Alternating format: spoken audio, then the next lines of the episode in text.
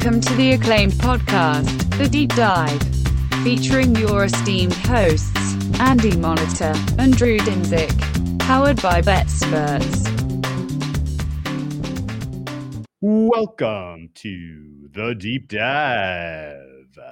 Andy, happy Wednesday. We're a little early today because I got just just just for today. We're a little early. Uh, hopefully, we're catching you guys on the East Coast as you're wrapping up your work day. Uh, and we are going to wrap up the NFC South. You ready to go? I don't know. Is this a better time? Should we should we revisit Like, what was the reason we picked 80 Eastern? Or is that still the best time for everyone? Well, typically, I, I don't know. yeah, that, not, that is fair. You are you are on the West Coast. When we're not in the midst of summer, uh, and I'm not getting barraged with emails and phone calls and meetings, which has been my week to this point. Uh, I I am I'm I am a little bit difficult, and of course I'm getting pinged right as right as we speak. Oh, oh. I know, work, Un- work, unbelievable. Work, work, work. Um, and what was funny is it was right after I put myself on Do Not Disturb, and my uh, my people know that that's a that's a time to to. Oh wait, he just hit it on Do Not Disturb. I need to ask this question. That's always how it goes. But I that's put okay. myself on Do Not Disturb on the company Slack, and then I I had to go back into it to pull a graphic from our little channel. I wanted to download the schedules that you'd made for these two teams to take a look, and I see Reed, Reed Rooney. right away, he, like he saw that I went on Do Not Disturb right away. He's like, "Are you taking a nap?" Come on, it, it says show prep. I'm doing show prep. And he, he accused us of not. We do a lot of show prep, and I, I said like I do once, a lot of show prep. Once we get, I said, and I, I said this. I said once we get to the season, show prep doesn't exist. Show prep is the entire week. Show prep is handicapping and getting ready for the week. There's not like a distinct time for it. But this is yeah, taking a lot of notes, trying to find some good nuggets for you guys and and also finding some on my own. I I every time I do this, I, I think I'm halfway ready for this. And then I find a couple things. It's like, wow, this is a goofy schedule. Or I just hadn't dug deep enough into the schedule or this thing or some players that are missing. But yeah, we're uh this is a weird one. We are going to talk about the Super Bowl champions, and then also we will talk about the team that actually won the division last year. That's right. And actually, I guess before before we dive into this, uh, we should give a little credit to show prep for that we that we uh, we get from other folks in the industry. Um, you know, my show prep generally consists of I, I read the Football Outsiders chapter. Uh, I go through the um, the Warren Sharp's football preview uh, just to kind of refresh yep. and make sure. You know, I, I find that especially useful in terms of kind of remembering, you know, what exactly all of the um, you know roster turnover was. Uh, and looking at the the updated depth chart, I, I find that very very helpful before we go into any given preview podcast. So hat tip to those folks for providing such valuable resources uh, to help us get caught up as we prepare to bet on these teams. You know what um, I look at too? What no, else? I absolutely foot football outsiders great. The Warren Sharp guide.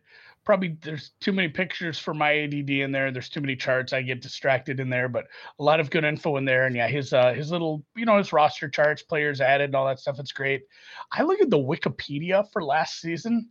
Oh, of course, yeah. I because because there's no well, no pro pro football reference as well, but the Wikipedia, if you type in like 2020 Saints, it uh-huh. is just like the most no frills anything. It's just like here's where the game was, here's who what. Yes. Like it's very very bare. Here's who all the coaches were. Here's the positional coaches. Yeah, that I, I, that is very useful. I, I, use I use that one quite a bit too because it's just it's real simple and there's a lot. But yeah, we we do uh we do learn a lot as we're digging in and it's fun and we always talk about this off the air and I probably have on the air too. Like we learn a shitload and it helps us. This is what, you know, we would have a lot, we'd be a lot worse at betting if it weren't for doing these previews for you oh, guys. Oh, so hell yes. Thank um, you for watching us and allowing yeah. us to spend time on this. Yeah. And I guess, um, let's, let's, uh, dive right in then to the New Orleans Saints, uh, and talk about 2020, which was the end of an era, right? The end of an era. Uh, Sean Payton finished his 14th year, I believe. 13 if you uh, take out the year that he was suspended. Uh, and uh, Drew Brees completed his what uh, also 14th year, right? Or 13, 13 or 14. 10th, 10th. I think it was like his 10th in in uh, New Orleans. No, no, he went to New Orleans in 2006.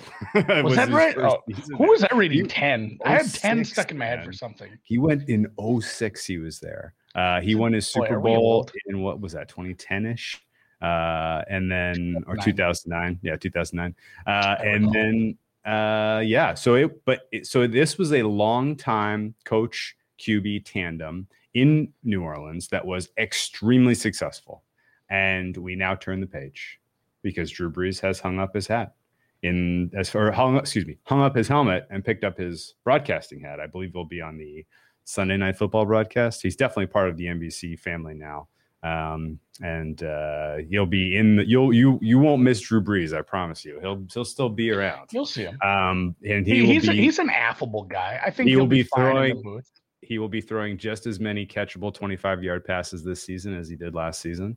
Uh, and it, but it won't be with the helmet on. Um, that said, it was the end of an era. Drew Brees was extremely effective quarterback for the Saints. They were in it every single year. Winning only one Super Bowl felt a little low, but at least they won the one. You know, at least it wasn't a Dan Marino sitch uh, where he was constantly in the discussion.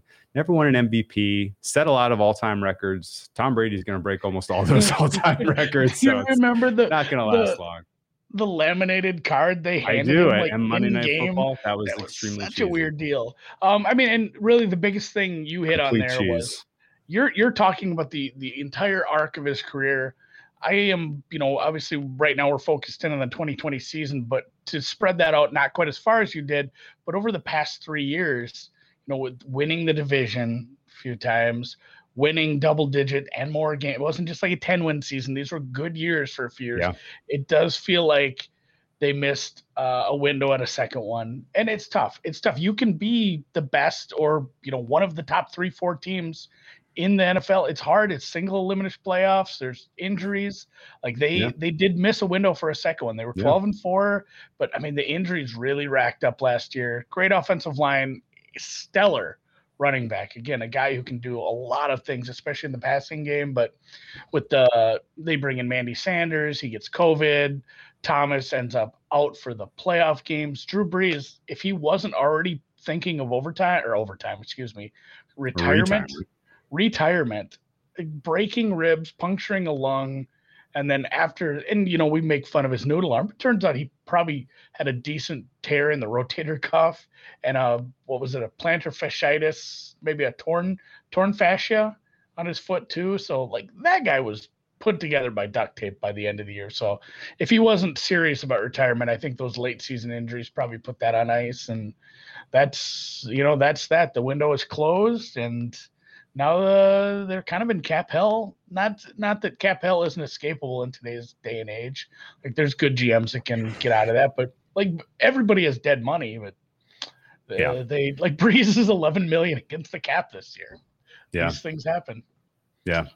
Um, we'll get into more of their offseason changes in a bit once we close the book on the 2020 season. But it did, you know, they they did, uh, you know, this arc was important to cover because towards the end of it, they basically saved their franchise with the 2017 draft, the one where they got Lattimore and um, and Ramczyk and uh, Marcus Williams and uh, I mean, there were so, so many important players. Basically, every guy they got in the top half of that draft ended up being a key starter, and you needed those guys on cheap deals because they gave money to everybody else to keep the band together to make a push to try to get one more Super Bowl in the Drew Brees era. Didn't happen, and now we get to find out what the consequences of that become Yeah. right? Um, and I guess I would not say that their 2020 season was campaign was a success. They really, you know, what was weird? They they really got, I feel like got um, got hosed in the seating department to a degree.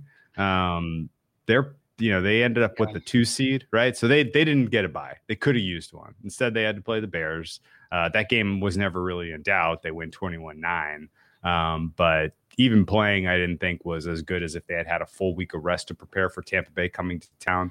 Uh, they had to try to beat Tampa Bay a third time, and everyone knows it's tough to beat a team three times. Andy, it is. Um, well, especially the, with without your star receiver and your yeah, right. aging quarterback is clearly not 100% yet. Like, what are you going to do? They were, and the funny thing is, like, they were leading that game, driving for more points, and one fumble. It, it's kind of like last night. And, you know, if you're listening to this later on or down the road, we're talking, we're going to talk about the NBA Finals game six because it was last night. But before that, Mr. Kevin Durant received a pass, shook around a little, turned around and shot a three pointer that was a two pointer.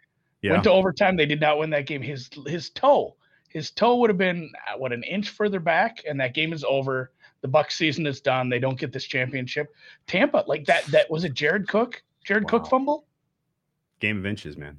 Yeah, I mean, I'm trying to think who who was it with the fumble. Yeah, it was Jared Cook. Sure, yes. it was Jared Cook. Yeah, he was because he, he, was a fumble. Even if they got yeah, even if they got three points there, they're up by ten, and maybe this whole Tampa Super Bowl doesn't happen. It's crazy on the littlest, and a fumble is a little thing. A fumble in the playoffs is a very big thing, but one play like that just turns things around. And yeah, I don't, I don't think the Saints were going to continue to, uh, you know, as beat up as they were and the injuries, it was going to be tough for them to get it done. But uh, yeah, you you talked about the third time. That's my final note, I think, on like their season since the realignment well, there's one in more 2002. No, no, oh, no, no go. One no, more go very, very, very, very important note. You do yours. Very important note. Um, the the the Drew Brees did not start 16 games.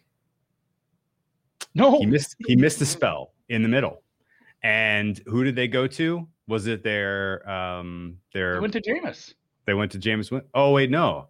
They it was they pulled the switch well one time, but they went, I, in that oh, in that they, game they did in that game they, they went did. to they went to Jameis yeah right in right. the in, in game, game yeah but then they pulled yeah, the switcheroo. They pulled the switcheroo. Yeah, that's right. And uh, it was the Taysom Hill show, surprisingly, uh, for, who took over at, in relief for Drew Brees.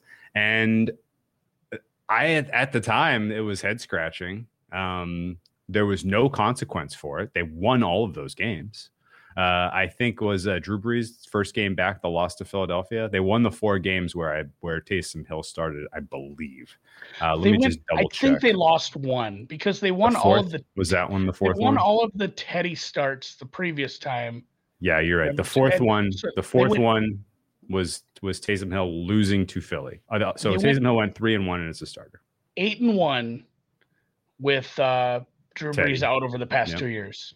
No, over the past two years, eight oh, okay. threes oh, okay. out, oh, which okay. is, I mean, a te- really a testament to the coaching, especially with, I mean, not only that, but when you were missing Brees, you were missing receivers for part of the time. With the some of the stuff overlapped with the injuries, Thomas got injured a lot more than you know usual, I guess if you want to call it that. But yeah, it's still like the fact that.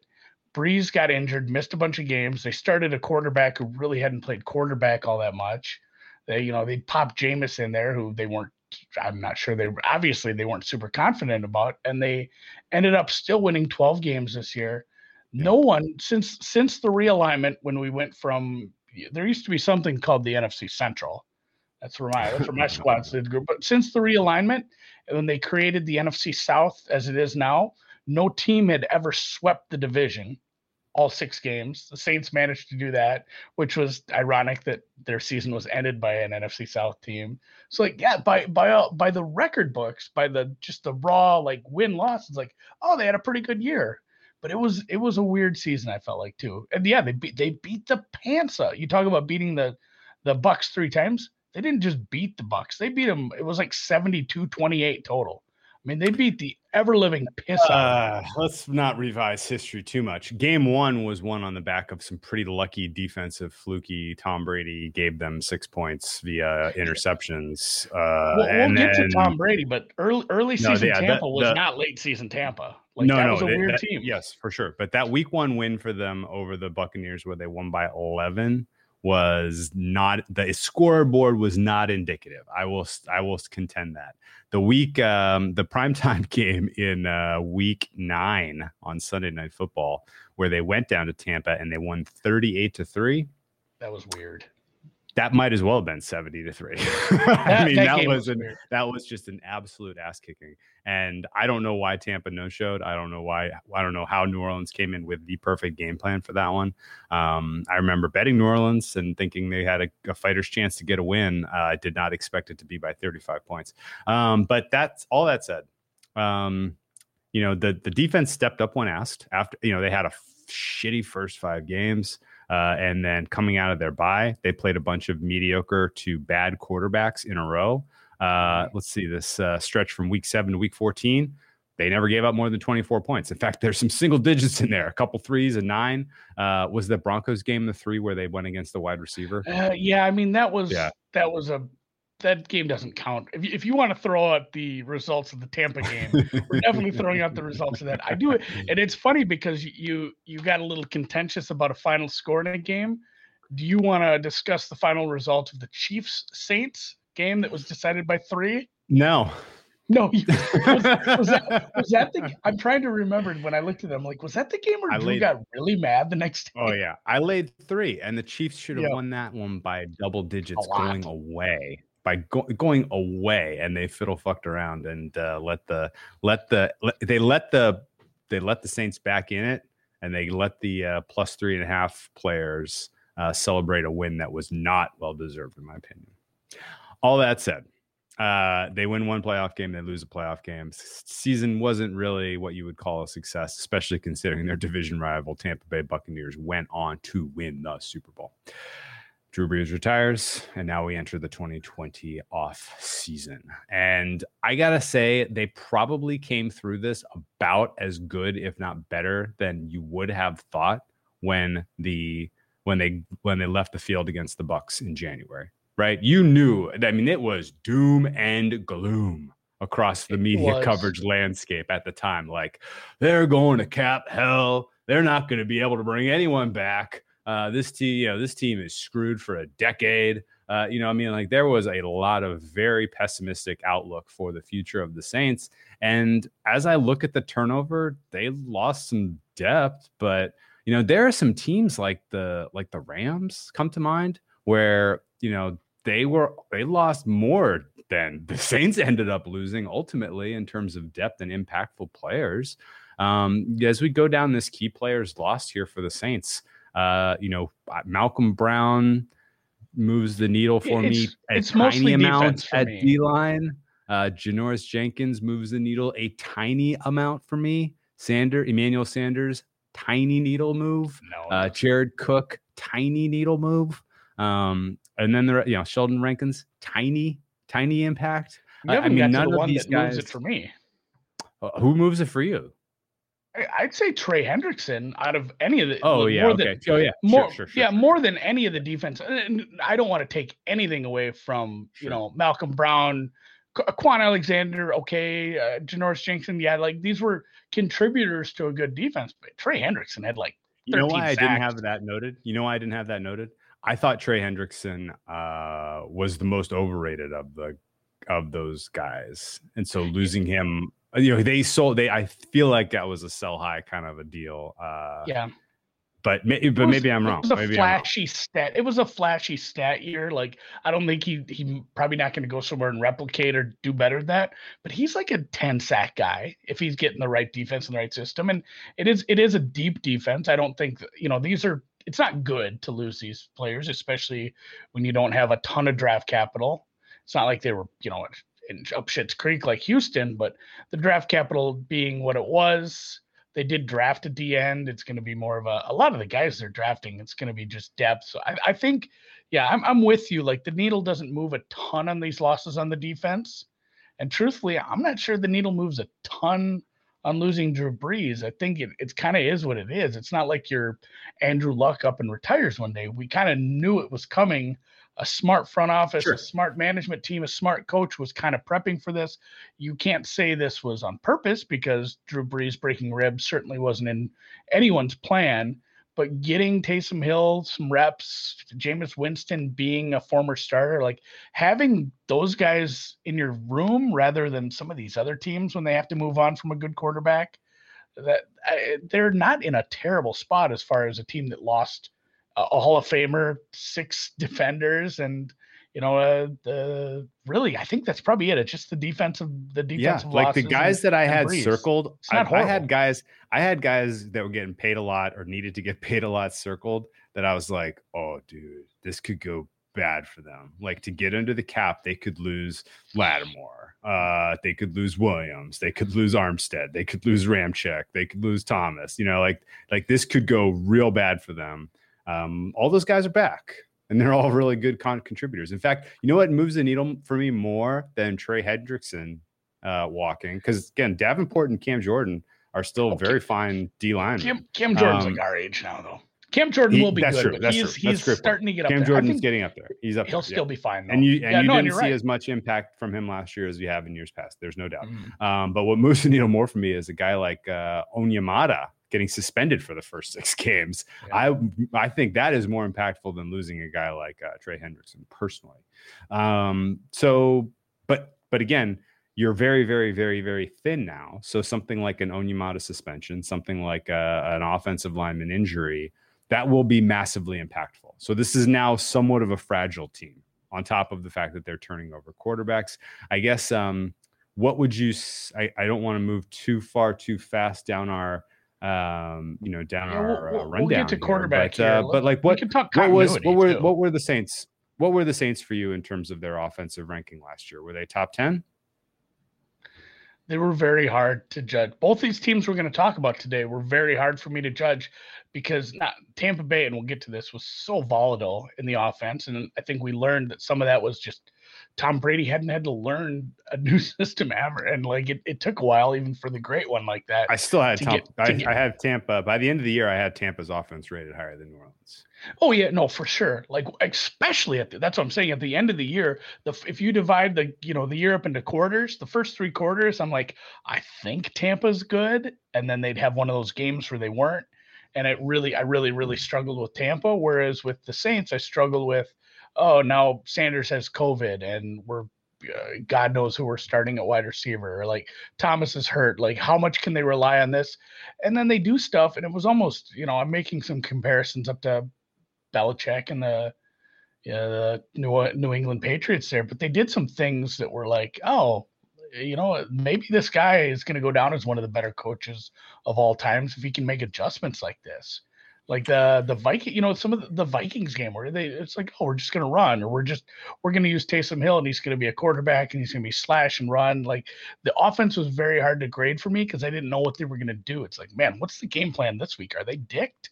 And then, you know, Payton would come up with a decent game plan, take what he had and try to make the best of it. Then they they continue to win games, even fighting through some some major injuries. They had yeah. continuity most everywhere else, but when you have a quarterback, a Hall of Fame quarterback, go down, and you have to have some other guys step in, and then you're losing your receivers right away. Your passing game is super important. So the fact that their passing game was so in and out like that, it made it very hard for me to grade. But yeah, I had Tampa ahead of yeah. them. I probably had them about 10, you know top ten. Okay, yeah, okay, that's fair. Uh, but you're right. The that that Peyton Car- Pete Carmichael, guy that you forget is, you know, he's been there for this is Pete Carmichael's 12th year. This yeah. is Sean Payton's 15th year. Um, these guys have been together for a long time and they are capable of crafting a game plan with replacement level players that can still get enough points to beat you. Um, they had, yeah, you, you bring up tons of great points. I forgot they didn't have Michael Thomas for a ton of last season. He was expected to be wide receiver one across the entire NFL. Uh, and he really, really was underwhelming in terms of his availability and his impact on Sundays. Um, but yeah, my at the end of the day, uh, I was I had New Orleans offense finish 11th last year of every off of all the offenses in the NFL. They were my number 11 offense. You know what the market has them power rated this year with uh, Drew Brees gone? Like 18, 19? 11th. Really? yes, so, they have them power rated 11th. So, so the market is telling you, or at least telling me, that I don't really need to make any adjustments from when I yeah. finished the season, regular season with these guys last year to what to expect from them this year. And we're talking changes, and you talked a little bit, and you know the opposite of that is the continuity. And I think maybe that's where I'm fine with keeping them the same and not doing a massive up, and especially what you just said plus what I just said. Sean sure. Payton can Sean Payton can take his situation, make the best of it. Teddy Bridgewater was not the quarterback that was going to fit into their system last year. And they still just like, all right, well, here's how we use Teddy for these six weeks. We'll make the best of it. We'll win a game by only kicking field goals one time. Like they made the best of it. Like you run that back all those times, they probably don't go six no oh a lot, but they probably go like four and two, five and one a lot. Like they were, it was a good team even with Teddy at the helm. So I think the faith we have to put in Sean Payton combined with, did you know they drafted all five of their starting offensive linemen? I did know that. I don't know how many people can like that was that doesn't seem like something that should blow my mind, but it how many people can say they drafted all five of their and they're good. There's some good Pete. I mean, there's, some, some, good. Oh, starters. they're great. Oh yeah, yeah. It's, so having having that continuity. Even Ruiz a, is guard. He's that's a that's a that's a bonus. He's oh yeah. He's a future center without question. Was, they can yeah, slide he, well, him he was a center right in Michigan. Yeah. Um. So yeah, you bring you bring that continuity the offensive line. You bring a great it's a very good all-time great running back. Um, a really, really good, an all-time great coach. Apparently, we're talking about, and then the problem is, if the quarterback play sucks or it's really down, none of that might matter. And the fact is that Michael Thomas is still very, very good, but the wide receiver room stinks in general. If you want to look at it overall, they don't have any depth at that. They don't have a good number two with him yet. And like like that might be the most important part like having okay. a good receive having a good receiver room having a good quarterback so i'm cautiously optimistic but yeah if, if the if the quarterback play and the wide receiver is this thin it, it might yeah. not be up to snuff from last year yeah, uh, we let's move down a, a, notch then and get to the meat of the discussion, which is QB QB decision. Um, yeah. We've covered it, I think, completely fairly. This will be a top five offensive line if they stay healthy. I don't mm-hmm. think that's really negotiable. This will be a top 10 offensive weapons unit between Thomas and Kamara practically alone. Uh, you know, those two guys, including some of the depth you have. Latavius Murray did a nice job with, you know, from depth. Uh, Smith, I thought, emerged pretty reasonably well as a slot wide receiver last year. Harris, you know, looks like he has some promise. Um, you know, this th- this is, I think, a top 10 uh, unit from a weapon standpoint the reason that they're stuck with a ceiling ish of 11, 12, 13 in terms of offensive rating is because the quarterback is probably going to be Taysom Hill. And I think that is like, eh, we have, that is a known quantity. Taysom Hill will be probably the 26th best quarterback, maybe the 25th, maybe the 27th. I mean, it is a narrow range. We know exactly what he can do. His skill set is relatively limited. And the more they put him out there, the more reps the, the league gets on him, I think, the less likely he has some pop, some emergence, some, uh, you know, takes a step forward to where you're like, you know, like, oh, sh- oh, this guy's the next, uh, you know, I, I, don't even know if I can come up with like a fair comp for him in terms of his skill set. Cause his, any, you know, he, he he's capable of, he, I guess maybe Tyrod Taylor. Like, is that like best case scenario for Taysom Hill? Randle El Antwaan Randle El you know, and you know what? You know where I, you know where I'm seeing him be the most dangerous. And when he was at quarterback, yes, he had a couple good games, but I'm gonna I'm gonna call that like, you know, you had a good good coach, good offensive line, and a really good running back to toss the ball to. And he has, you know, he has good legs. But man, when he catches balls out in space, it's like he's a scary ass tight end coming down the field. Like I'd like to see him catch more balls. I think he'd be a great weapon. I'm hesitant to put too much stock in my own quarterback evaluation abilities after the Josh Allen experience. Um, that said, I don't I don't have a good take on like, hey, oh, how are the Saints at developing a quarterback? I don't fucking know. They've had the same one for 15 years. Like, well, we no, we I got... think we do know. We do know. We saw it. Taysom Hill was re-signed for big money as to be like the next guy for them. Yeah, no, but we, we haven't seen we haven't seen him play him enough. practice. I know, but they gave him practice reps. I know. Yes, last season was a abbreviated preseason, but he had four weeks where they were giving him every QB one snap mm-hmm. in preparation for a couple games against some difficult defenses. Um, at least in Philly and uh, Philly and Denver's defenses, he had to have you know they had to have some pretty uh, kind of nuanced game plans there. Um, so it's and even in all that, like we, I'm just not seeing it. I don't think that his ceiling is. I don't no. think if there's not a there's not an if everything goes right. with Taysom Hill, right? Which is why it's so confounding that they're so determined to go down this road because there isn't ev- everything goes right for Jameis Winston. And it is definitely higher than 25th in the NFL in terms of QB play. Uh, that's it. I'm not saying it will ever happen. Uh, you know, you you hate to kind of pin your future hopes on if everything goes right, but considering where they are right now as a franchise, where they have all of this talent everywhere else, and you know they and they're in uh, an NFC that is relatively wide open outside of their division foe Buccaneers. I'm not sure why they're not going with Jameis Winston. I, I get what you're saying. I think uh, so. Let me let me ask you if this is where you're at in the range of outcomes.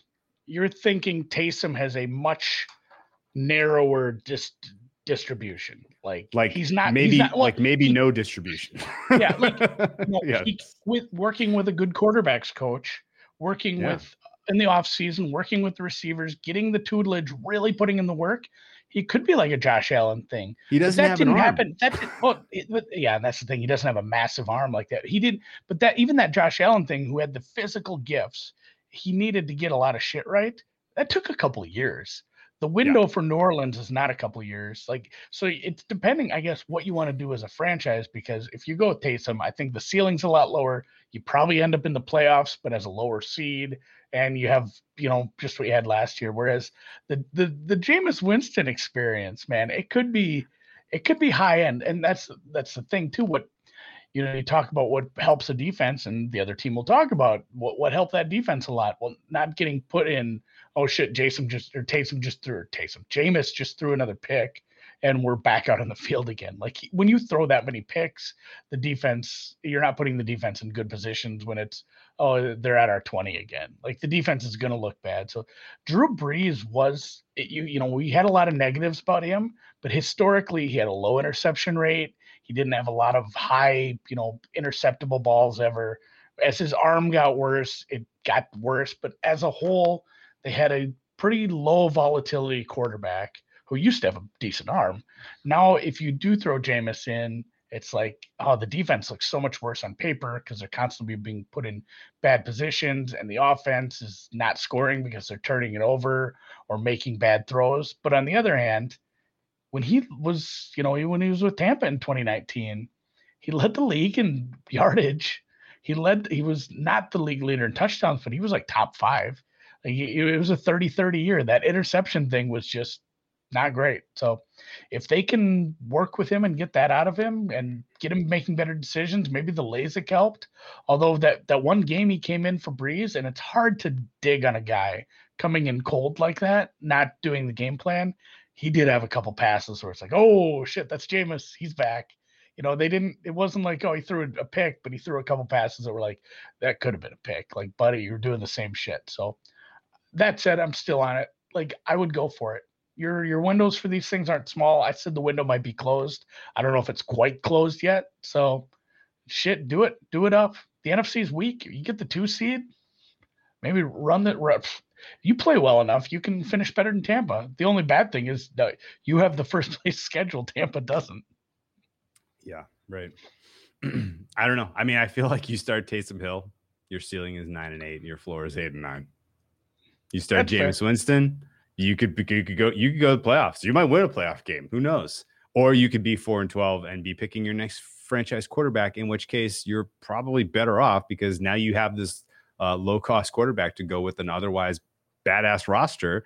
You know that's like the perfect storm for competing in the NFL nowadays. So, you know th- this is like this is like they they really needed like a shot at a quarterback this year realistically uh, you know a young quarterback and you know quarterback in the draft was you know, but it just it was not even gonna it wasn't gonna happen. Like there was just no way that they were gonna be in position to land a guy like um they needed like you remember when the ravens uh lucked into lamar jackson 32nd overall? They needed something like that to happen to them where you know nobody was taking fields and he slid all the way and it was like oh wait a second here problem solved we'll take fields get rid of these guys like this is our future now you know um so I, I guess where i'm sitting i don't love the decision that seems to be uh likely outcome at this point which is Taysom Hill because I don't think Taysom Hill is winning. You know, he's not winning you playoff games for sure. Um, you know, the the you need like all universe defense to be a 13 win kind of team with Taysom Hill as your quarterback, and they're not there. Um, so I, it's it's I, am hesitant to really ever be that um, what's the right word like that pessimistic about uh, a team that has this much coaching continuity and has this much of a clear obvious record of success in today's NFL. Yeah. Um, but I think the likelihood that this team surprises to the upside, considering that they seem to be on the Taysom Hill path, is low. Yeah, and beat beat writers seem to think Jameis is the front runner, whereas I don't, you don't. So eh, this will be yet to be determined. We're not going to have a good take on this. Um, when we get to odds, like spoiler, we're not going to have a great take on what to bet on this team because I think it does make a big difference obviously it's a it's effing quarterback. It's the most important thing. Um, depth, fragile. You mentioned the word fragile. Yeah. Good book. There's a book, good book called Anti Fragile. You should probably you've probably read it. I'm talking to everybody else. You should probably read that. It's a pretty good book, and it speaks to again the opposite of what we have here. A team without depth is fragile. They can be quickly finding the tail ends of the distribution of outcomes that they have. And this team doesn't have a lot of depth in a few spots. If you have a quarterback that is not working out and you lose Michael Thomas again, this is going to be a bad team. Dep- despite what the defense is doing, despite how good the offense is, despite the coaching, it could be a problem. They can't continue to just make magic with a, uh, you know, bad play at the wide receivers position. So yeah, I, I, I, think they the Marquez, better last year. If this is the Marquez Callaway, Juwan Johnson show, we got a problem. Yeah. yeah. So the the depth here is the biggest knock. So if this team decides to go with Taysom Hill, and it's looking like he's playing okay, it might be a team to start fading because just look at anybody it's it's so tough in the NFL against these the NFL defensive coordinators. They figure stuff out. And if a guy isn't going to be able to, you know, be calling plays and making decisions at the at the line of scrimmage at the highest level of quarterback, you're going to have issues. So I I'm not yeah, I'm not super hopeful for this team. I guess speaking of um, depth, if you choose Hill in this preseason, why keep Jameis on the roster? What's I drafted quarterback too. They drafted Ian Book, who is just never gonna have a big enough arm to be an NFL quarterback. Like that's just like just take another defender at that point. Why are you taking Ian Book? Yeah, I, I don't get it. I don't get it. I really don't. Um, yeah, the depth issue is very concerning. they have a front line across the offensive line that is just bananas good, and then every single replacement player to me has not had enough snaps to step in and make an impact uh, or step yeah. in and even do replacement level give you replacement level production uh, on the O line. So that's a little spooky considering Taysom Hill. I don't, you know, he, he's a scrambler. He's a guy that's going to extend plays. He's going to use, you know, they're going to, they're going to do enough, um, you know, you know interesting things to keep him going, even if the offensive line isn't 100. Um, Alvin Kamara, though, you know, I think he benefits from the offensive line play. Um, you know, overall, I think you see the the offense take a step back if they suffer any injuries there, and then yeah, the defense also very very fragile. The uh, you know I can't name I don't know anything about this third uh, cornerback here after Patrick Robinson and Malcolm Jenkins. Oh, excuse me, uh, Patrick Robinson and Mark Marshon Lattimore. Uh, uh, Paulson Adebo. Remember Keith me made Washington fun of Jr. I do. Right. Where's he now? You're right. yeah, where's he now? The AFL? I don't know. His name is Corn. No, like the third. He probably still plays. You're going to be able. Probably still plays for Carolina. If you're an offense that has three wide receivers, you're going to be able to pick on a guy here. Uh, Marcus Williams is going to be asked to do a lot. Malcolm Jenkins is going to be asked to do a lot at the safety position uh, in coverage because these guys who are going to be asked to cover the third receivers out there or cover the wide receivers when they go wheel. Uh, this is a rough crew, man. This is a rough crew. So yeah, a Lattimore injury, spooky. A Rob Patrick Robinson injury. Ah, ah, shoot, I don't even know how good Patrick Robinson is anymore. To be honest with you, he's um, okay. I think he's fine. I, I, I have this as a, a very good defense. with a big problem at depth whereas a couple injuries could spin this into a bad team. So, yeah, if you end up with some bad luck and defensive injuries and the quarterback play isn't there, yeah, that's like, man, this is like a six win team. That's not great. But at the same time, stay healthy. You have the weapons, you have the coaching, you have a high end, high variance quarterback where you could win the division. As good as I think Tampa is, I think you have a shot at that. So, and this is tough. And if you want to, we'll, we'll get to the schedule. Like I just said, they don't they they have a first place schedule, even though Tampa's like, oh, who won the division? I think a lot of people might accidentally say Tampa won the division. Saints won the division. The Saints swept the division, did not lose a game in the regular season. They don't actually have that tough of a schedule, I don't think. I don't and think any really, of them were even close. It's a really, it's a really weird one as far as we're going to get into some of these that are very busy in the colors. This one is maybe the most boring schedule situationally they have a two-way street off the bye that you know that helps mitigate the travel eh, the you know the traveling across to what is it seattle that week? But you have the bye before so like that kind of mitigates some of that. And then you get three spots where you're off back-to-back roadies. But two of them are against new england and philly which aren't projected to be you know playoff teams. And the tampa one that sucks. Like that's a really rough spot playing tampa on sunday night after coming back from new york. Otherwise, you have the one of your Thursday nights has gone away because you're doing a double Thursday into Thanksgiving, and then oh, yeah. that week, yeah, you have the the easy coming off Thursday into the Jets game at the Jets, and that's it. Like there's no situational stuff hardly, and again, it's it's not an easy schedule, but it's certainly not one of the more difficult. So not a yeah, not a ton to say about this. I don't know what you picked up on this. It just it's very neutral to me. Yeah, uh, as me as well, and I, I, I guess just very weird uh, Thanksgiving night game, Buffalo at New Orleans. that uh, classic, the classic rivalry, Buffalo, Buffalo at New Orleans there. Um, New Orleans a one and a half dog at home on Thanksgiving night. Um, yeah, I mean the easy part of the schedule, I suppose, is the beginning. Um, after that Green Bay game, you have four of your next five games are on the road. Obviously, you don't get the Superdome help, but those are all teams that you should be competing with or beating, um, particularly Carolina, New England, Giants, Washington. So yep. if you get off to a good start, uh, you have the potential to get a wild card, I suppose. Um, the bad part of the schedule, just in terms of opponent strength, is kind of right there in the middle.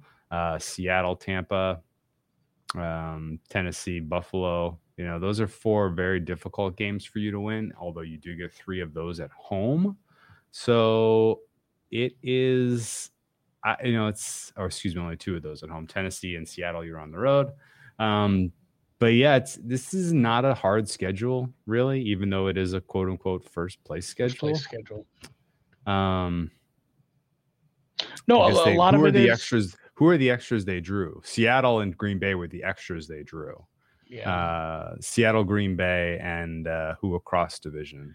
Uh, Tennessee. So they're they're three Tennessee. extra for being first place were Seattle, Green Bay, and Tennessee. Like, so that doesn't really help them that much because, or I mean, I guess that helps the Buccaneers because they get the second best team in the NFC North after Green Bay. They get the second best team in the um, uh, NFC West after Seattle. I guess that's the Rams. So and, the, and, the, AFC South. And the AFC South. That's good. Well, they get the Indy. so you know, it, yeah, it's kind of a it's kind of a wash, other than the Green Bay Chicago difference, right? So it's it's uh it's not that much more difficult than the Bucs in terms of who they play, but it's easy because they draw the NFC East uh, and the AFC East, right?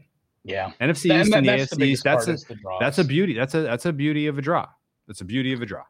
And that's the random part about the scheduling is that you're playing an entire division, um, you know, in your conference and an entire division in the opposing conference, and it just rotates. So, like, if you stumble into the NFC East and the AFC East, which yes, Buffalo is very, very good, but you're going to play some first place teams. That's just how life goes.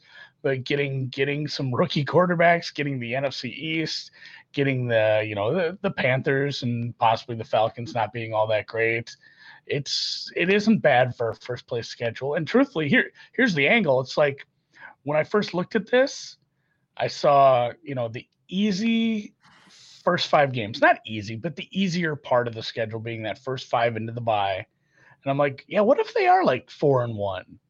You know, is that a spot to bet Tampa? And then I went, you know, spoiler alert, Tampa's first part of the schedule. Like Tam- Tampa, yeah. for this to work, Tampa would have to have a tough schedule to start. They just don't. It doesn't really work out. So I don't, I don't see like a spot we need to be grabbing, you know, New Orleans or or grabbing Tampa.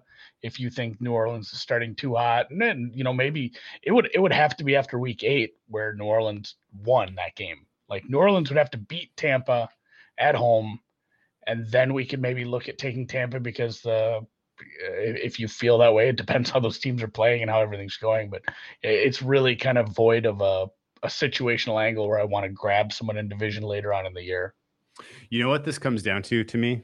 Over under in the playoffs, out of the playoffs. Uh, you know, the, this this comes down to me. Uh, the two games against Atlanta and the two games against Carolina. Uh, I think the two Tampas are. I'm gonna give. I'm gonna scratch. I'm gonna write those. Scratch those up as L's. I don't think you can score with Tampa. Um, I'm gonna give the the rest of their schedule against the AFC East, NFC East, um, and then the first place opponents. I think that's a little bit better than 500 for them. And so, kind of, it comes down. So right there, you're at you're at one game under 500, right? You have four more games against the Falcons and the Panthers. If you win those four, you're talking about a team that finishes three games over. Ten and seven. And if you if you lose those four, you are uh, five games under. And if you split, then you're like one game over. And I think that's a split is probably where this ends up. So I feel like nine and eight, no matter how you kind of dice up the wins and losses, no matter how you kind of flip the coins for the close calls, nine and eight is where you end up with these guys. Yeah, and they're I mean, they're it's pretty close to their win total. Like again, this is not a team I'm very excited to bet on or against all that much. It'll depend. Once we get the season, we see what happens with the quarterbacks. The win total is eight and a half juice to the over. Like it's essentially eight, eight three quarters. I mean, it's uh, really it's a flat nine. Like we're saying, it's, it's a nine, eight, it's, a, nine, it's a, nine and eight team. The the win totals over eight and a half, just to the over. Can you know, we uh, make, pull, let's pull that up and, uh, yeah. and break them all down? Yeah. The um, Super Bowl twenty five to one, NFC twelve to one, neither playable to me. I, I mean, yeah, like could I'm I'm saying this because I don't better see, NFC price some point. Yep. Well, I, I, mean, eh, we're saying they have an easy start. So pre- presum- presumably, if you're bullish on the Saints, take them now, and those numbers are going to get shorter. Uh, I'm just telling you that Taysom Hill is is not a high ceiling guy and not a, a if everything guy. Uh, so I don't know that they really realistically have a shot at the NFC or the Super Bowl uh, or even the NFC South because I, I think the world of Tampa Bay. So uh, spoiler alert. Uh, to make the playoffs, yes, at plus 100. Is that a better bet than over nine? It's probably 50 50, man. Probably. So that's a good, it's a good price. It's a good deal. This price. is not a team I'm getting involved with until I find out more about it. Like, nah, and then even then, I might not. It might just be like, well, the market is pretty right on this team. Sometimes yeah, the market no, no, is right. What you just market said, I think one, is deep dive zero what I, what you just said, I think is key. To make the playoffs, yes is plus 100, no is minus 120. The regular season win total, as you just mentioned, over eight and a half is minus 160, under eight and a half is plus 130. I am not getting involved in this team either way because uh, I don't think that the unknowns are all that great. No. They have a long tail. They have a little bit of a long tail under because of the depth issue that we pointed out.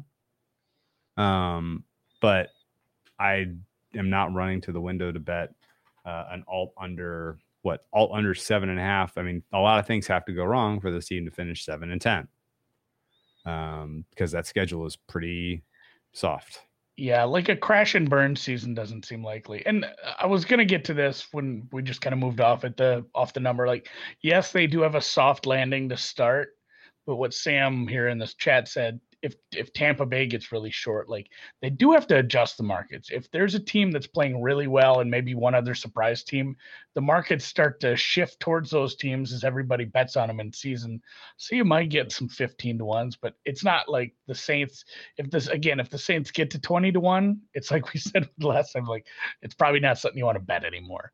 If they're 20 to one in season, like eh, I think we've seen what we've seen and we know what we know and we're not going to bet them at that point. So you're probably right. Like take them now. There's a decent chance that gets a little better, but nothing to the tune of doubling. And again, if it does, we don't want to bet it. Is a good team to bet the under uh, in games? It depends on the quarterback. If Jameis is in, who knows, man? High volatility, pick sixes, turnovers could be some, some a lot of scoring late in games in late game situations. If they're down, if it's mm. Taysom, I don't know as much. It's a good running team. I think they can sit on leads. Under eight is plus one ninety at circa. If I had, if you made me make a bet on this team, I guess that's what I'm betting because there is a chance that there's some injuries that accrue and affects them. There is a chance that they tank for a quarterback next year if they come to their senses and realize Taysom Hill's not the guy if you made me make a bet on this team, I'm going to circa and I'm playing under eight uh, at plus 190. So, yeah, you probably you probably get your money back on that like four times out of ten. Yeah, I push probabilities pretty high. I completely, yeah. completely, completely agree with you. Uh, let's move on to the Tampa Bay Buccaneers. Unless you want to do, do you, do you want to do a uh, win bet ad read? Are we? Oh, I forgot. I forgot. I don't even have the graphic. Dude. Oh, okay. Not sure. Oh yeah, we can do it once. Yeah, bring it up, Dan because there is short time in this, and I'm getting a Yeti at the 3M Open this weekend. Like oh, I yeah? said, I'm yeah, I bought the I bought like a special ticket where you get a Yeti when you walk in the door and your first drink free. Oh well, right, I'll, just, I'll, just, yeah, I'll just mention it. Sign up for WynnBET, get a Yeti. Yeah, get a Yeti. uh, let's uh, let's talk a little bit about the championship Buccaneers, uh, and we can take our time on this a little, I suppose suppose. Um, although I got to think at five, I got to get going. Shoot, I put us up against the wall here, man. Sorry. Um, oh, no um, worries. Oh, what is what is there to say? Again, when we get to changes, not much change. So let's just talk. Well, let's talk. Yeah, 2020 they, season. Okay, I, I got I got to real quick do a mea culpa here. I had low expectations for this Buccaneers team because I did not love the fit with Tom Brady and Bruce Arians. I did not love what we saw at the end of the New England, uh, you know, the end of the New England arc for Tom Brady. To me, he looked. Uh, I had I had too high of a probability that Brady was washed.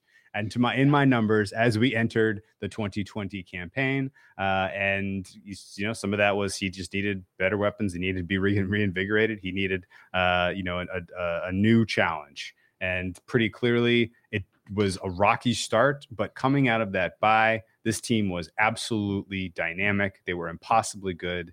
Uh, they were miraculously healthy, uh, getting healthy for whatever reason. Uh, credit to the Tom Brady method, TB12 method, I, I suppose.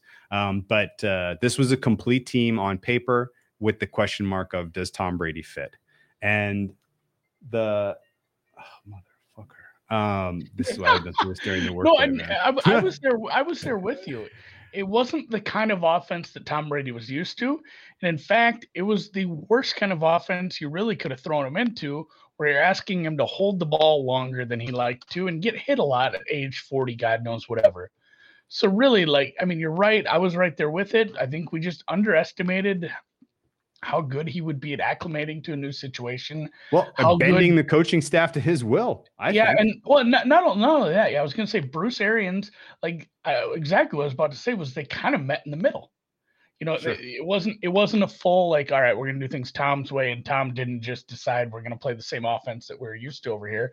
They did they did kind of meet in the middle on this, and I guess yeah, they were happy with the results. Obviously. Look at that. I think my camera went wonky on me. Um, so yeah, my, my biggest notes were they were very, very inconsistent early in the season. There were quotes from Brady saying, oh, still learning the offense. And yeah, he, he had been in the same place for a long time. So maybe there was something to that. Eventually they like you said, they just started to fucking peak and they were very, very good all of a sudden. They were putting stuff up. But there was it was a from a betting standpoint, a very hard team to bet on or against early in the season because they would just lay eggs. You know, you talk about the second New Orleans game where it's like, what what is this offense right now? If this is what we're gonna do, and against a New Orleans team that is kind of, you know, not losing games, but the possibility that this team is about to start sputtering with the injuries. And that's what you're going to do against. And I bet New Orleans that day, we were both did. We were happy as clams, but it was very weird. And then the next week, like, it's like, well, Carolina's kind of a covering team if you wanted to get in bed with them. And Tampa Bay just went and put like 50 points up on them it was it was a very up and down team. It made it hard to gauge them during the year, but once we got to a certain point, it's like, all right, this is a good team. They really didn't have injuries. They had some O line injuries. There was some offensive line shuffling. They did a good job of stopgapping and backfilling. And then really the only major injury besides offensive line, Vita Vea. And sure. as it you know, as it turned out, like that wasn't the uh, losing a massive run stopping guy isn't going to slow down your offense. That's true. That's always been true. Yep. But yeah, I didn't have a lot, uh, yeah, of, hot, a, lot of hot takes on, on no, the, it was a, the season win. It was just a weird no, year and they got hot. That's exactly right. And uh, the off-season changes, we can pre- we can blow through this as well. Uh, nothing. uh, this was they this drafted is, at the end. They drafted it. Yep, they drafted the end. They they bring in uh, uh, Gio Bernard, Joseph Jones, the linebacker. They um, guys that moved on are guys that I don't think took many meaningful snaps. Uh, AQ Shipley, Shipley uh, played. He, he, retired in the middle of the season, I thought. So they obviously got along fine without him. Um, Antonio Brown similarly had a very limited role for this team. They they, they don't bring him back, but otherwise, this is uh, let's run it back, guys. Let's run it back.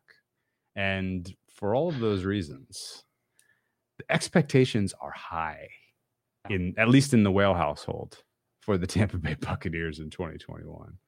Um, I, I, you know, this much continuity, uh, another year in a system, uh, another year of uh, just really a lot of younger players in, you know, a lot of younger, um, you know, inexperienced coaches uh, in Byron Leftwich uh, on the offense in particular uh, with uh, you know some young players on the defensive line, some young players in the linebacking core, some young players in the secondary with a uh, Todd Bowles coordinated defense. Like there is a very fair, reasonable expectation that your baseline projection for a lot of these players should be higher in 2021 yeah. than the production that they came to the table with in 2020. Is that fair? I don't have I don't have a lot of knocks. Really, so many things went right. So we already touched on it like Tom Brady, and again, I'm gonna I'm gonna talk to your baseline. Like your baseline doesn't go down.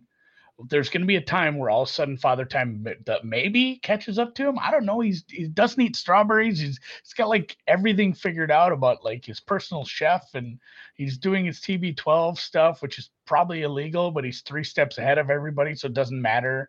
And really, like Father Time doesn't catch up with him. I think you see the same kind of year out of him.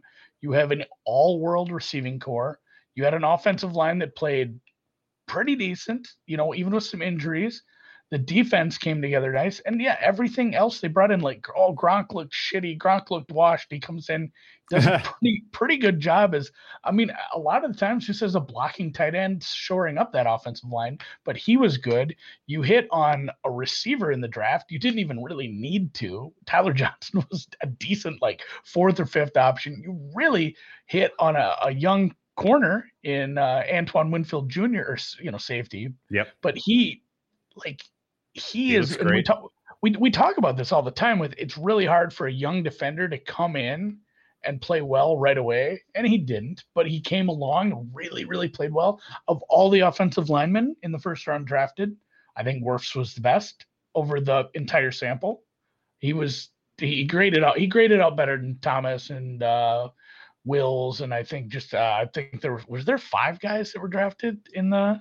How many offensive were, linemen were, were taken in the first round well, that year? Well, there were four in the top half of the draft. It was uh, yeah, just, yeah, that was yeah, our Wills, bet. Yeah, oh yeah, there were yeah, there were like seven. Wills, like, yeah. Will, yeah, Wills, Becton were yeah, Ruiz, yeah. Ruiz, who we talked about was Ruiz, taken. He's yeah. the one who cashed the bet, but he graded out better than Becton, Wills, and Thomas. So I mean, getting getting him and then having Shaq Barrett and JPP play as well as they did from the edge, it was it was like oh shit, like everything is just clicking, and that's what yeah. was surprising when when they'd have some of those games where it wasn't quite working. Yeah, and yeah. A, a, lot of it might have been just Brady wasn't quite there with the offense. So yeah, Evans, Godwin, Gronkowski, Brown, and everybody else. they, I mean, we'll get to the schedule eventually, but I'm just spoiler. They're average of a six point favorite if you average their 17 wow. lines. Wow. They're going to be good. Like it's it's it's not often that you see a team like this. Like how many teams have we seen over the years like uh you know Manning wins his last Super Bowl, he's gone, the team just drops.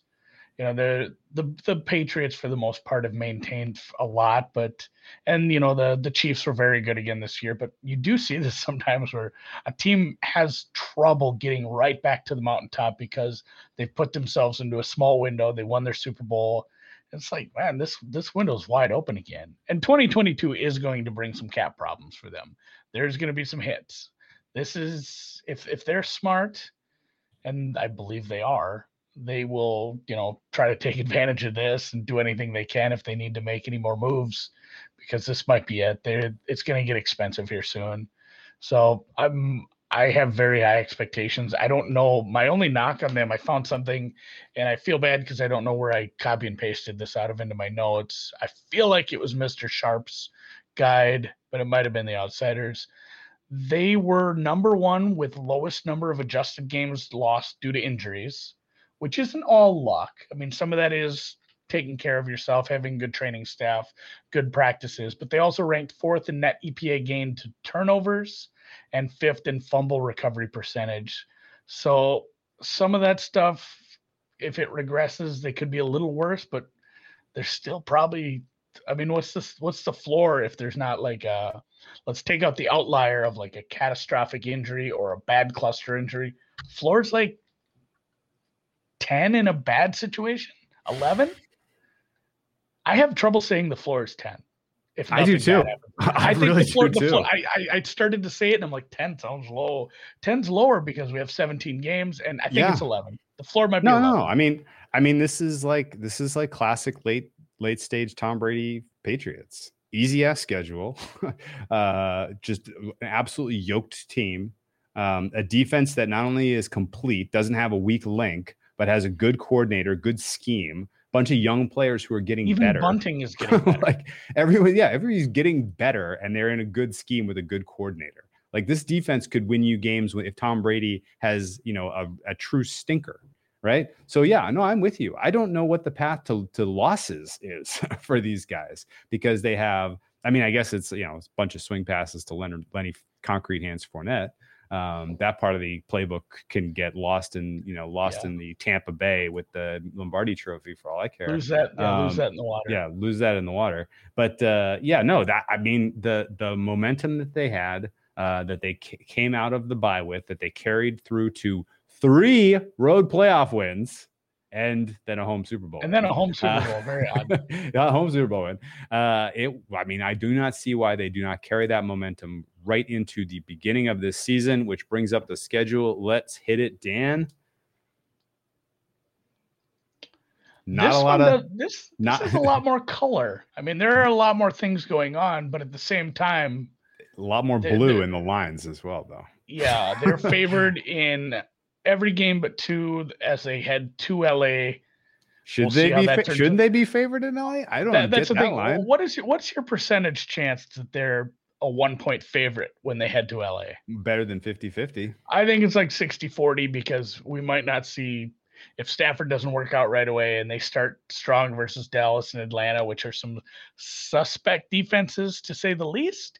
If the offense sure. looks good for two weeks and Stafford's struggling to catch up, or it's, yeah, be, it's just yeah, taking a little bit of time there. to. It's taking some time for that gel to to to gel. No, yeah, for sure. Is, yeah, you can't even blame them. It's, yeah, it's three yeah, weeks, reasonable. very reasonable. So I would not be surprised if they'd be favored there if their offense shines the first two weeks, which it should. I would expect them to be favored by more than two and a half at New Orleans. I would expect them to be favored in at at Indy. Yeah, the Indy one too. I think they'll be favored in all 17 games, and most of them will be in the touchdown range. This is a this is a this is a super team. Yeah, it's a very good team. Um, my notes in the schedule is like, yeah, they did again. They didn't win the division. It's not a first place schedule, and actually, if you go by regular season win total percentages, it's actually a top ten easiest schedule, which is yeah. laughable. Like, oh, this team was the best team we saw in a while, and yeah, the playoffs were a little weird. They were road games. It was road games against a quarterback who'd never started especially a playoff yeah. game. The Black Swan, game, yeah. you know, it the was, Black was Swan weird black for swan. the so the Black Swan for the Bucs. If you know, setting aside QB injury because I don't you know the Blaine Gabbert show. I have a very different opinion of this team. Um, but the too.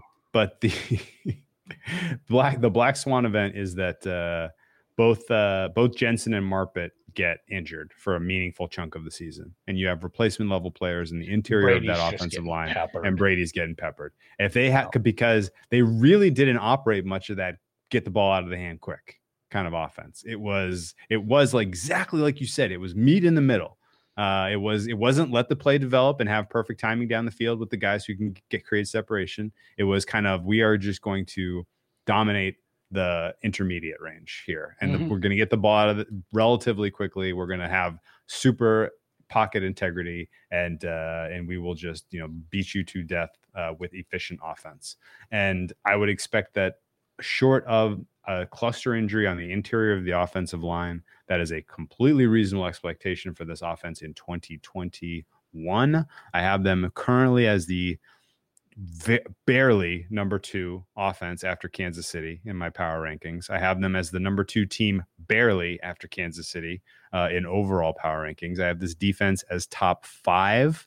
Uh, and I think that there is a reasonable likelihood they get to their bye undefeated. I think there is a reasonable likelihood this is the last undefeated team. And I think that three to one to win the NFC is going to get massively short yeah. when it sinks in that they will have the one and only one seed locked in, locked up relatively early. I think this three to one number is going to move and it's going to move pretty aggressively. Yeah, I I mean just a couple other notes on the schedule I had. It was again, it was an easier schedule. The bye, the only negative, the bye does get neutered because football teams have to bye too. They have three back-to-back roadies, but the second legs are all against non-playoff projected teams. Um, they have two of their divisional opponents late in the season coming off their back to backs, facing them as the back to back in New Orleans as Carol and Carolina. That's a definite plus as you're making the push towards playoff seeding. That's not great for everyone else. Um, nice extra rest spots off Thursday night football versus Atlanta and Chicago. Again, teams that probably aren't projected to make the playoffs. They get the rookie head coach on Thursday night. Not everybody gets that. The only and then the last negative is the Giants get the mega bye. I'm giving it. I'm giving it that name. The Giants get the not only coming off the bye, but coming off the bye into a Monday night football an game. extra day, and even you extra day. Extra, you get one extra day. So I I'm going to argue against that. That is not a mega bye. That is a marginally neutered bye because Tampa also gets an extra day from Sunday to Monday. That's true. They do get an extra day to prepare for a team off the bye. Be, well, any Monday night game, I guess. So yeah, let's just call it a regular bye yeah the and really the i think the crux of this was what what i said was i was confused by this team and maybe it wasn't so much me being confused but just the buy-in wasn't there from everybody. We said a lot you know there, there were some people that met in the middle and a lot of it was just you know arians Todd Bowles, Byron Leftwich, and Tom Brady. Like, and Todd Bowles less so. I mean, he wasn't a big part of the offense, but he certainly did some things with this defense over the past couple years with not only player development but just in-game coaching. What they've done. Once the three men in the offense between Arians, Leftwich, and Brady kind of got to the got to the right place late in the season, it just became a really good offense. And again, they you throw a really good team with a really good offense, a very smart quarterback, and then you give them some luck, like you're fucked. Like it, again, yeah, you get to face Heinicke, you get the the Jared Cook fumble, you get Lafleur be, besides himself being an idiot, like beating you know Lafleur beating Rodgers, so you don't have to and then you're in the Super Bowl at home. Like you take a, that good of a team and give them all that luck. Like what are you what are you gonna do? They're gonna win the goddamn Super Bowl. So yeah, and I guess I'm not really the I'm same. not I'm not really running and saying like this is the lock of the century three to one. Tampa Bay to win the NFC is an easy bet. Don't forget about blah blah. My entire thesis is literally this is your one seed. Yeah, everyone the else who is even is in contention Everyone else who is even close to in contention in the NFC has demerits, or tough schedule, or tough conference, or thin at player of position blank, or quarterback still somewhat of a question mark. Tampa has none of those questions. And so this three to one is going to look damn good when they are the one seed on a bye and everyone else is duking it out in the mix wild card weekend to try to come to your place. And at that point, may they they may be overvalued. Hell, they may be overvalued in lots of those games we were just looking at. I do not know if I will be laying the points with this team on the regular, especially once it gets adjusted up into the, the their power numbers in the seven, no. eight range. Like I'm not going to be laying points with this team regularly because I st- I don't know how well they can put away a lead. They put away a lead well in the Super Bowl because their pass rush was absolutely clicking. Like they knew exactly the, the snap count on every freaking snap. Um, but the running game, I still have some questions about their ability to put away a lead. Um, and you know, it's they, I don't think they need to win with margin regularly because I think they're going to be playing from ahead a lot. Um, and so you know, I I think a lot of their wins they may come they, they can come from behind like absolute champions. They're they are perfectly set up uh, to stone you as you try to put away a game with the run, uh, and they can pass their way back into a game. So they are always live for a comeback. Um, and you know, so I, I'm not I I I doubt I will bet them much at all this season, outside of you know maybe a couple of small spots where I feel like there's an edge. Um, but yeah, you know, and that was you're gonna have to lay a point. You're gonna have to lay, lay big points a lot with this team. Once and yeah, if if they maintain what they did when they you know they came out of the bye, more motion, more play action, and the offense started clicking. If that continues, it's going to be a very f- tough offense to compete with. We'll keep an eye on things. Obviously, as the year goes by, we'll make adjustments and see how they play. If if that continues, it's going to be a very hard team to beat. But at the same time, it will probably be overvalued. I think at the same t- we can say like hey, if you find it to win the NFC near four to one, that might not be a bad bet. And at the same time, say, I'm going to take teams as a double digit dog versus them during the That's, year. Yeah. Yeah. Like That's last year's KC. Yeah. Like last year's kind of KC uh, formula. That, that, yeah. yeah that, we, we that, bet against Kansas City a bunch. Yeah. That, that could very well be. I can entirely see it. But guess what? I want the NFC ticket in my pocket right now because that number is going to be a heck of a lot shorter in January. Um, and I yeah, I may choose someone else come that you know once we see what the playoff structure looks like, once we know a little bit more about the you know the path to victory, there may be a better choice of who's going to come through and go to the Super Bowl out of the NFC. Um, but three, you know, plus I guess let's pull up the odds right now. Um, you can actually get even better than that. Plus three seventy five. My goodness gracious almost four to one to win the NFC. That number is going to. I doubt. I doubt we see uh, two to one around by the middle of the season, and I doubt that it's shorter than plus 100 uh, or longer than plus 100 once we get to uh, the playoffs and they're the clear number one seed. What do you think? Yeah, I mean, I'm trying to think of uh, some of the odds that we saw as teams got in, and the difference being here too. And we got to start thinking this way, just as like we have to start switching our brains over to think about things as uh, as a 17 game season, you got to start thinking about the fact that this one seed means so much more now. Like it's such a huge advantage. Obviously, it uh, didn't work out so well for one team last year, but having that, not having to play and have this playoff luck, like that's going to be huge. If if the NFC is down, if the you know the Rams, the 49ers fail to set themselves apart, the NFC East does what they're supposed to do. The NFC North, you know, you could have I guess Rodgers comes back, that offense plays well. You have competition with that, but the odds of getting the one seed if nothing goes wrong in Tampa is pretty high, and having that is a huge advantage on the field, making everyone else play, playing at home at the end of the year. Yeah, it's if you can get a close to four to one, it's not a bad ticket. And again, like I said, away. I'll still be yeah, fire the cannons, and I'll still be betting against this team if they're you know if they're twelve point favorites on uh, at home against a team that can score. Yeah, like Falcons. Um, okay, so I'm not going to play them to win the Super Bowl at seven to one. That's not quite enough for me. I don't think they're going to be meaningful favorites in the Super Bowl against whoever emerges from the very, very comp- competitive AFC. Um, and there's really not a lot of other ways to attack this. To make the playoffs, yes is minus minus six fifty. wow. Uh, no is plus 450. That's the other reason I like them to win the AFC at, at four to one. That feels like a low risk ticket. Like they're going to be in the playoffs You know, like even if it doesn't get meaningfully shorter, which is my whole thesis of why to play it. Um, Yeah, that ticket's you know, still they're going to be in. They're still not dead, right? Exactly.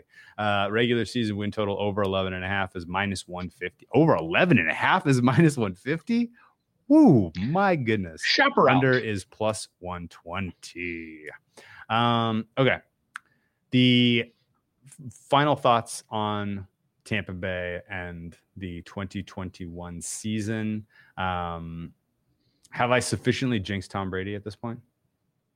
I think he might not get hurt this year. He might get hurt before the season starts. You've talked so much good, like he might he might go full uh, uh, Dustin Johnson and just fall down a flight of stairs. Somebody in the chat did ask, "What about uh, them to have the most wins?" I did just find a five to one at an offshore for most wins.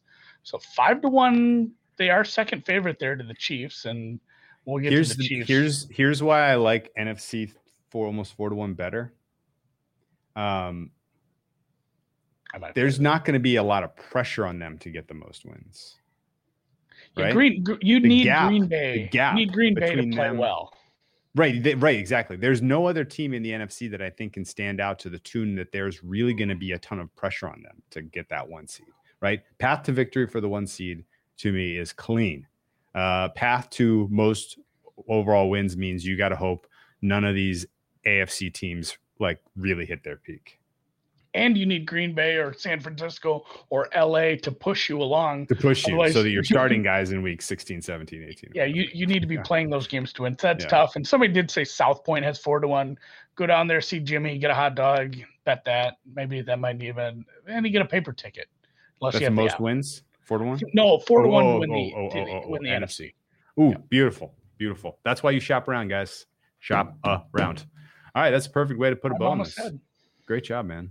That was fun as hell. This was a fun one. Um, yeah, God, dude, I'm fired up for the season, and uh, we get to see Tampa Bay Dallas week one, so that'll be fun. Talk about the uh, talk about an over spot. My goodness gracious. Yeah, we've already mentioned how that game ends like 21-14. Comes No, just 38 28. it'd be Yeah. a lot cooler if it did. All right. Well, let's hit the music. Thank you again uh, for tuning in. We are now one quarter of the way through our season previews, and uh, we will keep it a surprise what is up next week. But it's another division that I'm excited to talk about. So those are going to be great. They'll be great.